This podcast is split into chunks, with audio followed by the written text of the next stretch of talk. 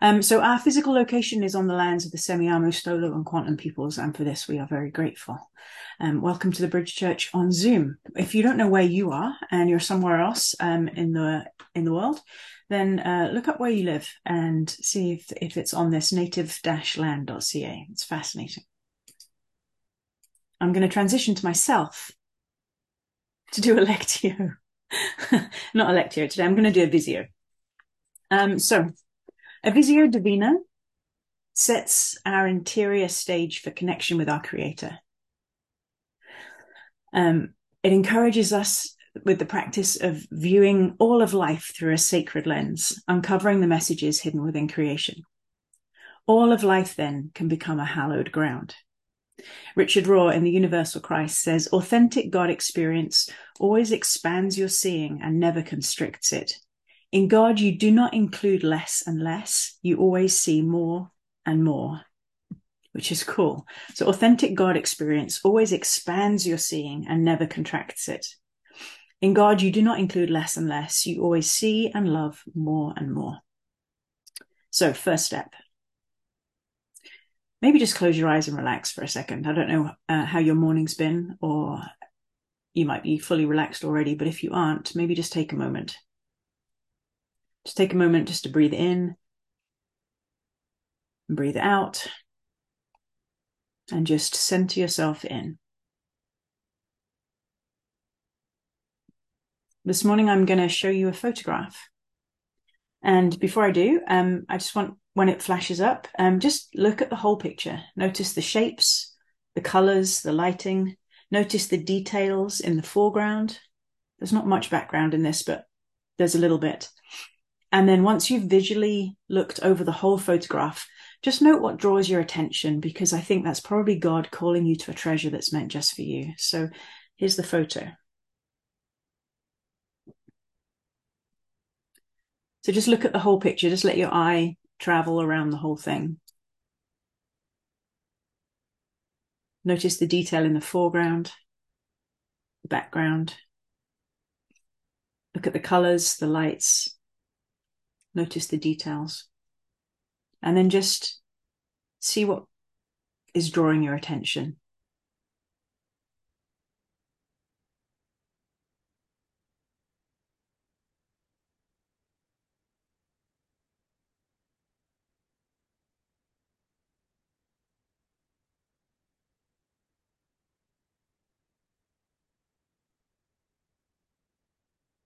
Anybody who's struggling to see that, it's a picture of blackberries. Um, some of them are ripe, some of them are on the way to being ripe, and in the distance, in the in the blur in the background, there's even blossom, and it's all the leaves, and then the dark, dark behind of the shadow of the bush.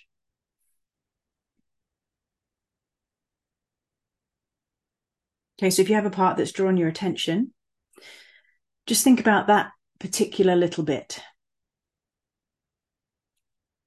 why do you think God might have drawn your attention to that particular part of the image? Is there a message that pertains to your life today?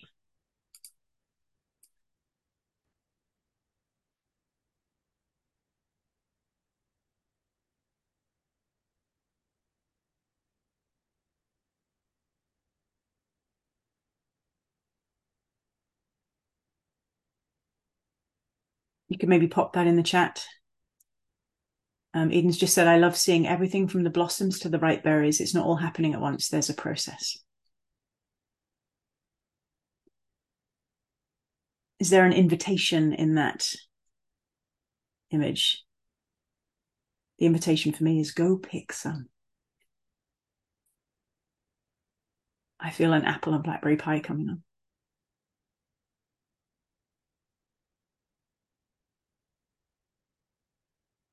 Does it bring up memories for you? Is there a call in it? Lando says, I love this because this morning I enjoyed some fresh blackberries from the backyard, and this picture is what I experienced. I was drawn to the ripest berries. Totally. And then just allow all those thoughts, those memories and things just to kind of sink into your heart.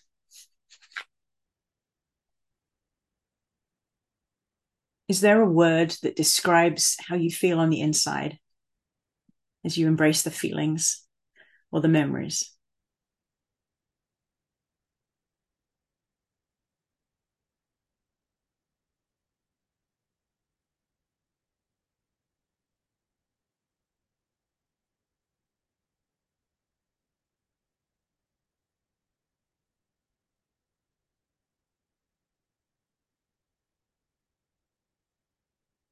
I just uh, have the word provision, and that you know we we look at those plants as weeds, but they provide for us, for the animals, for the birds. There is just bounty in the natural world and provision.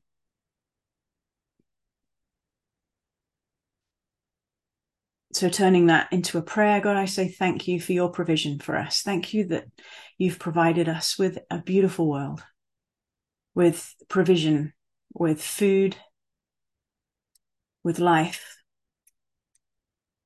And uh, even in the places that seem like weeds and um, stuff that we wouldn't intend to be there, that there is bounty and provision in that.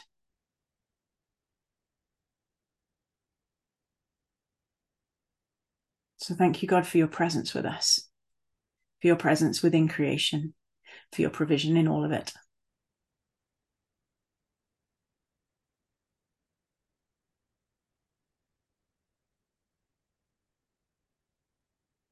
Amen.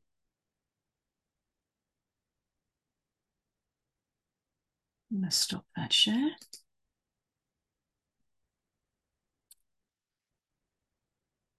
All right that was cool. I uh fun. Right, so um transitioning again to communion. Karen. Good morning, everybody. Um, if you can have your elements ready, we'll just uh, journey through communion together this morning. Though creation sometimes weeps, we wait lovingly for you, God, for you created the heavens, earth, and all that is in them. You cast sunbeams, open flowers, and feed insects. You are beyond the galaxies, under the oceans, and inside each grain of wheat. You could sustain all of your creation, but you won't do that without us. You choose not to do that without us. Mm-hmm. Thank you for the wonders of creation, for your great trust in us though humanity sometimes weeps. We wait lovingly for you, God. For you smiled on an outcasted Hagar, blessing her descendants. You guided the doubtful Israelites, leading them to freedom. You spoke through the judges and the prophets, providing words of wisdom. You lived among us as a teacher, healer, and friend, giving us a good road to follow. You could have made us self sustaining, but you chose not to because your love sustains us. Thank you for the worldwide fellowship of followers of Jesus who faithfully attempt to share your love with all of creation. In Jesus, you provide us all that we need for each day. His words comfort the weary. His actions challenge the contented. His touch heals the sick. His presence feeds the deepest hunger in our souls. In Jesus, and in his feast, you provide for us the sustenance we need to respond to the cries of creation. The bread of life nourishes our bodies. The cup of blessings revives our souls. The gathered community strengthens our growing faith. Though the church sometimes weeps, we wait lovingly for you, God. For centuries, Christians of different customs have gathered to commune with you and each other through the sharing of this feast. In this meal of bread and wine, you have been with them just as you are with us now. And so we join with our siblings around the world by remembering that on the night in which Jesus was betrayed, he took bread, blessed it, and broke it and shared it with his disciples, saying, Take, eat, this is my body given for you. Do this in remembrance of me. Let's eat together.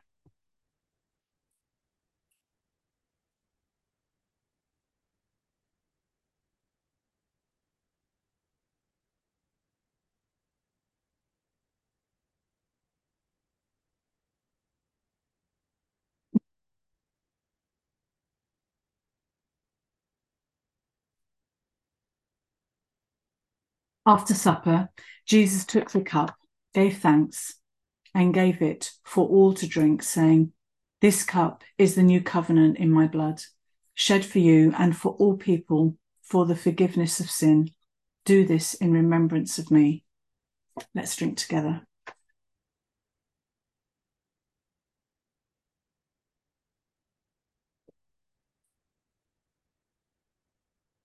God, we remember and give thanks for your Son, and we ask that you bless and pour your Spirit on these simple things like bread and wine. Make this broken bread whole in our taking. May this cup overflow in our sharing.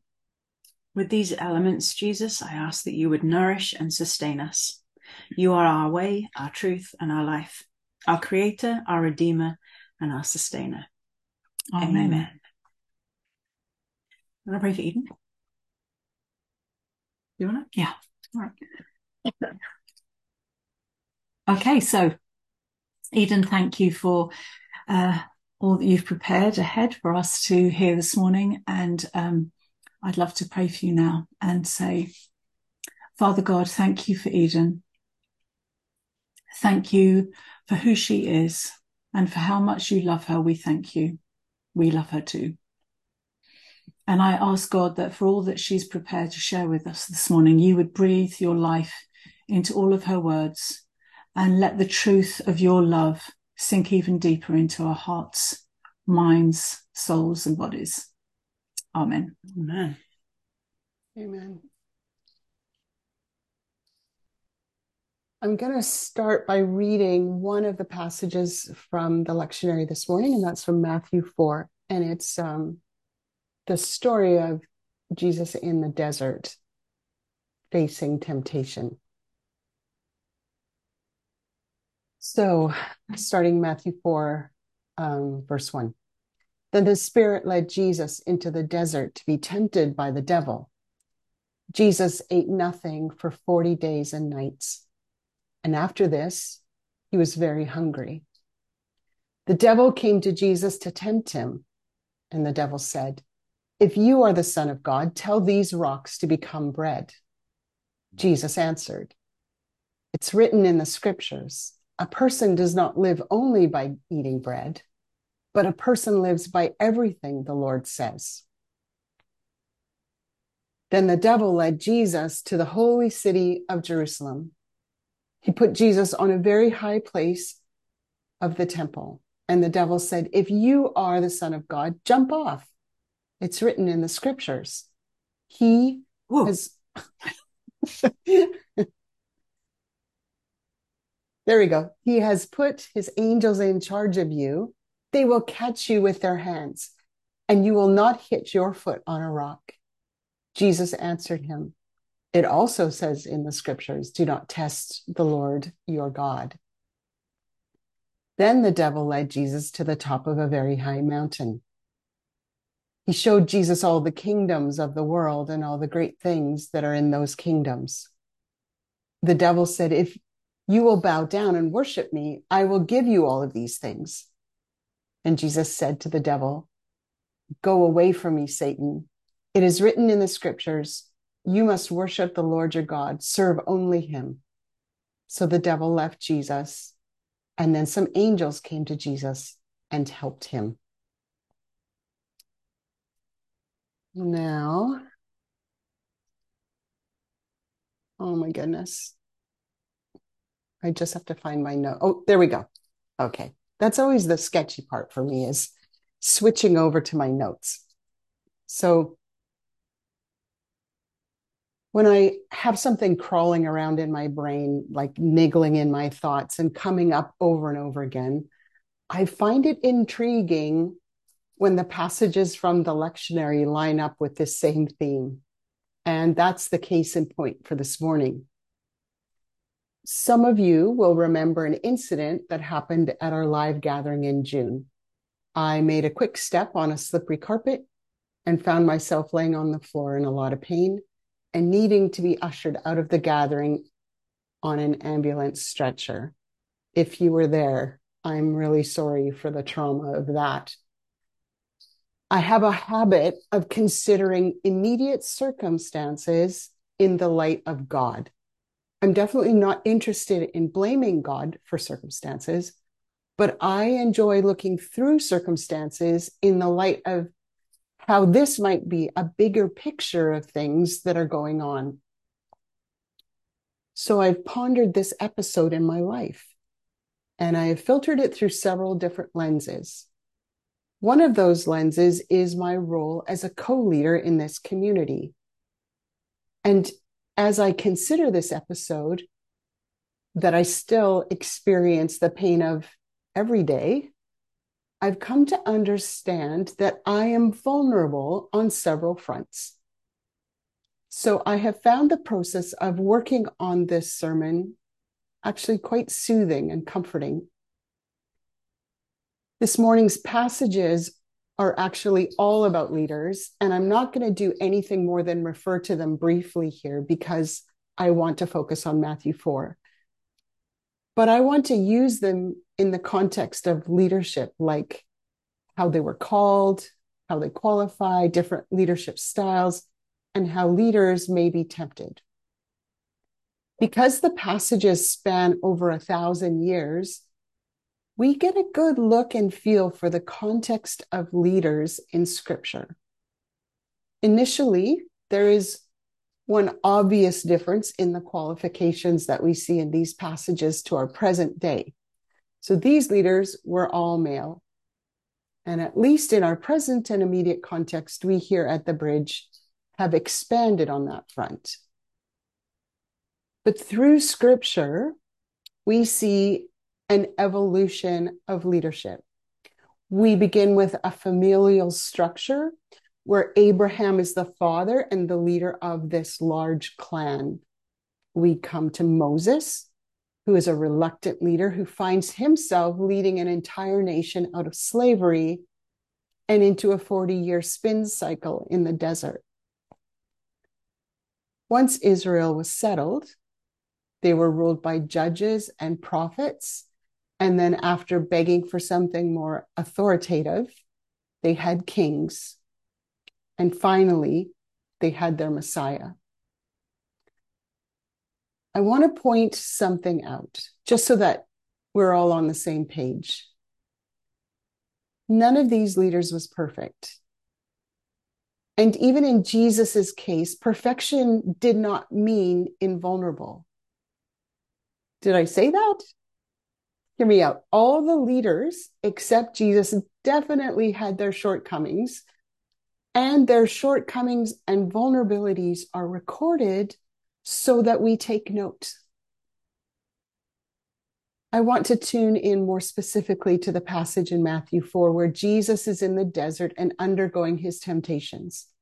We get a look at the real and honest challenges that come with any level of power when he's tempted to make a stone into bread to feed himself, the real test is whether he will put his own needs before others. When he's tempted to call on God's angels to rescue him from a fall, the real temptation is about whether he will take God at his word and trust God or manipulate God to keep power. The third temptation is Jesus considering whether to worship or pledge allegiance to something or someone else in order to gain power. And even though the story is told with Satan not being subtle in the least, the challenges for a leader, but honestly, anyone, can be both overt and subtle. The real challenge, the real temptation that Satan is putting before Jesus is for him to lean on his divinity instead of staying within the limitations of his humanness. Satan is exposing Jesus's human hunger and fear of death and the human desire for power. I think if Jesus was in our time, like in our culture right now, we would have questioned some of his decisions.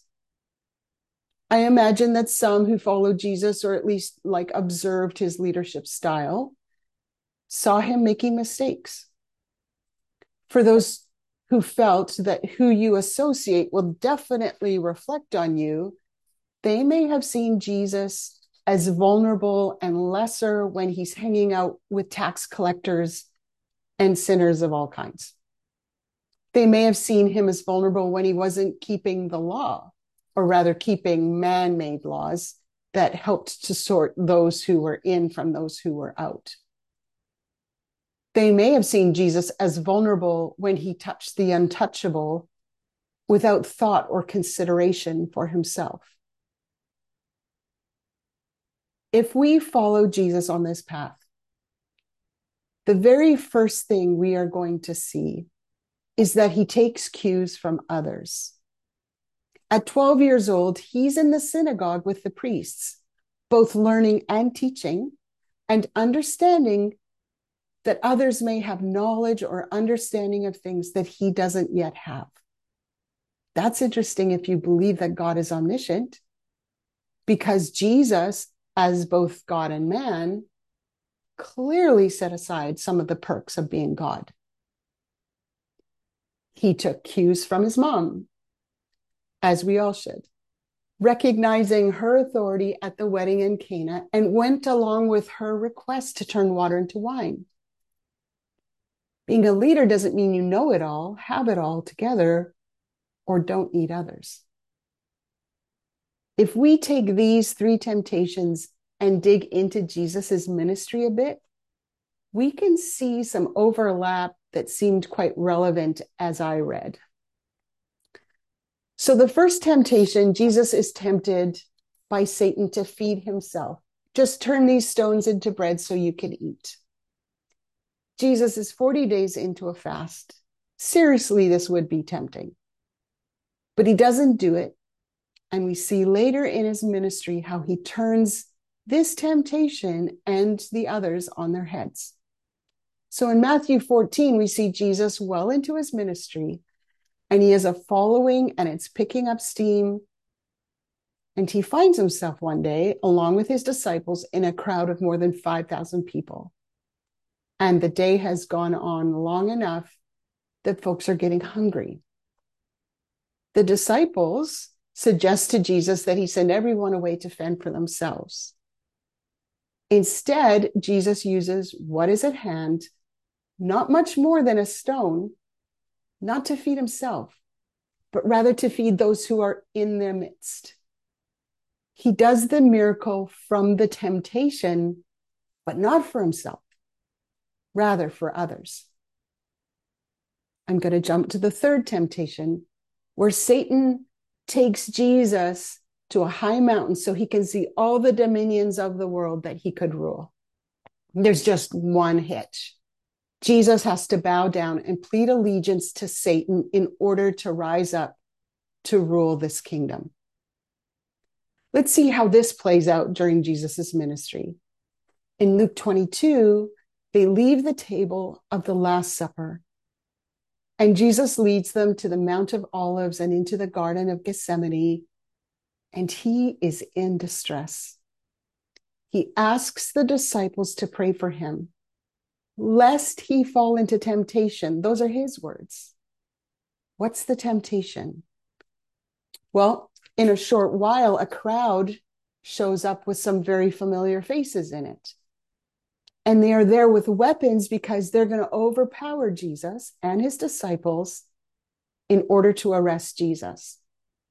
And Peter jumps in to show everyone that he's up for the fight.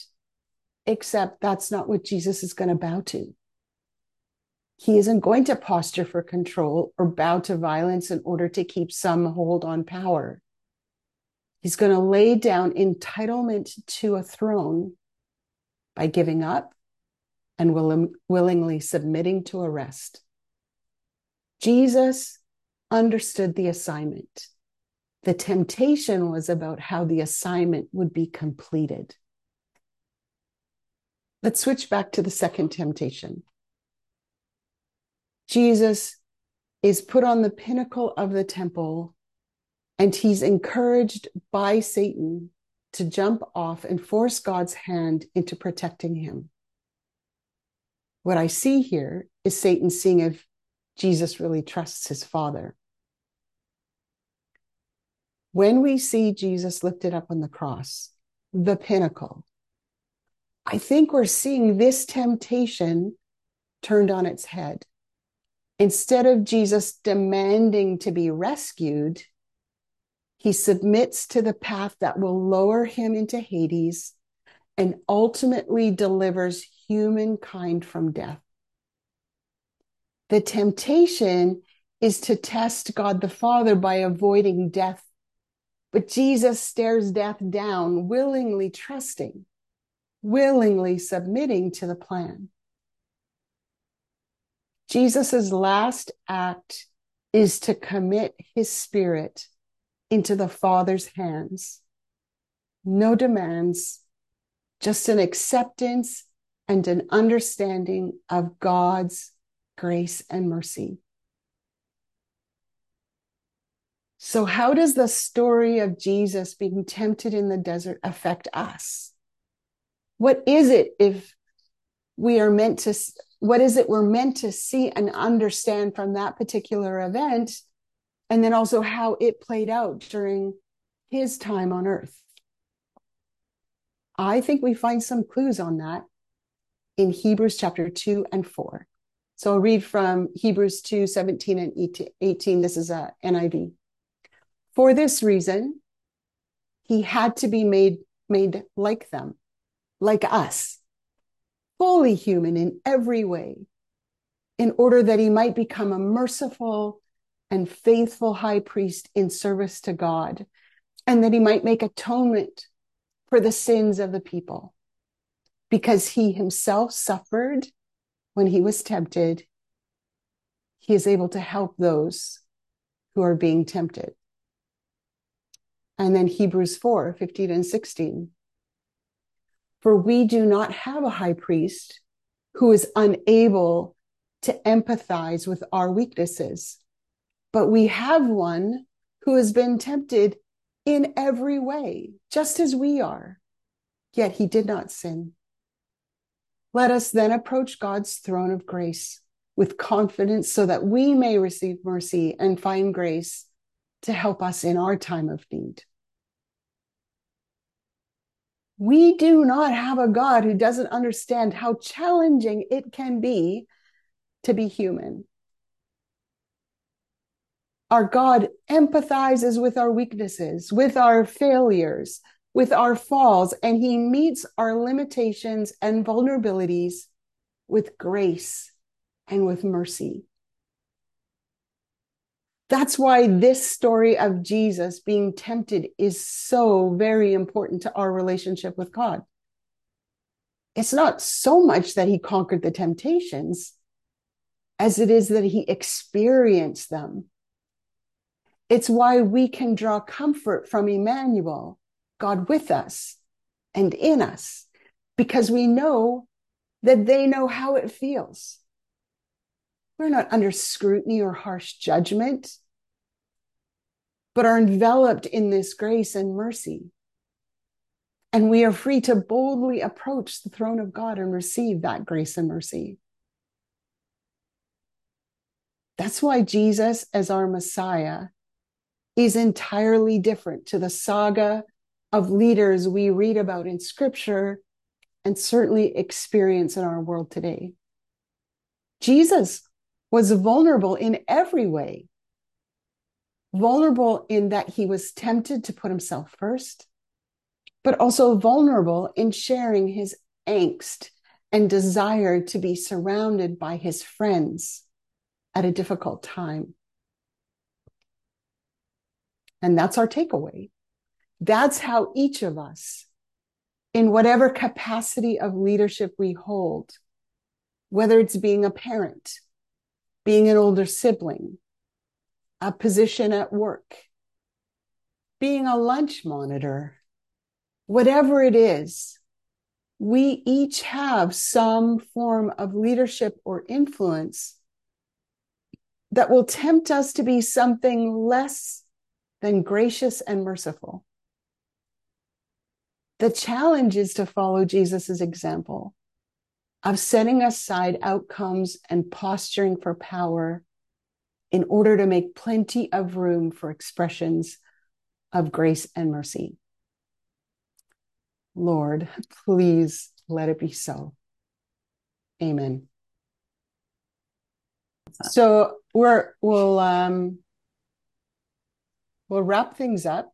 I'm going to do a benediction in a minute. I've got a couple of um, announcements. One is next Sunday is a selfie Sunday because it's a long weekend, and um, and so there's no Zoom, there's no live, but the next Sunday, August 13th, is a live gathering, and we will have Zoom as well, and uh, we will also have my favorite sidekick, Bradley. Sarah, you're next after him, just to be clear. Okay. I didn't want to like leave you hanging there. Yeah, Um, I'm, and I'm, then, I'm um, to go second. And um, Third or fourth is fine too. God of divine love, give us confidence to boldly come to your throne for the grace and mercy we so desperately need. We ask that when we are tempted to move in any way that is less than gracious and merciful, that you would come near to us and give us courage to be like you. Amen. I hope you guys have a great week, and uh, we'll see you in a couple of weeks.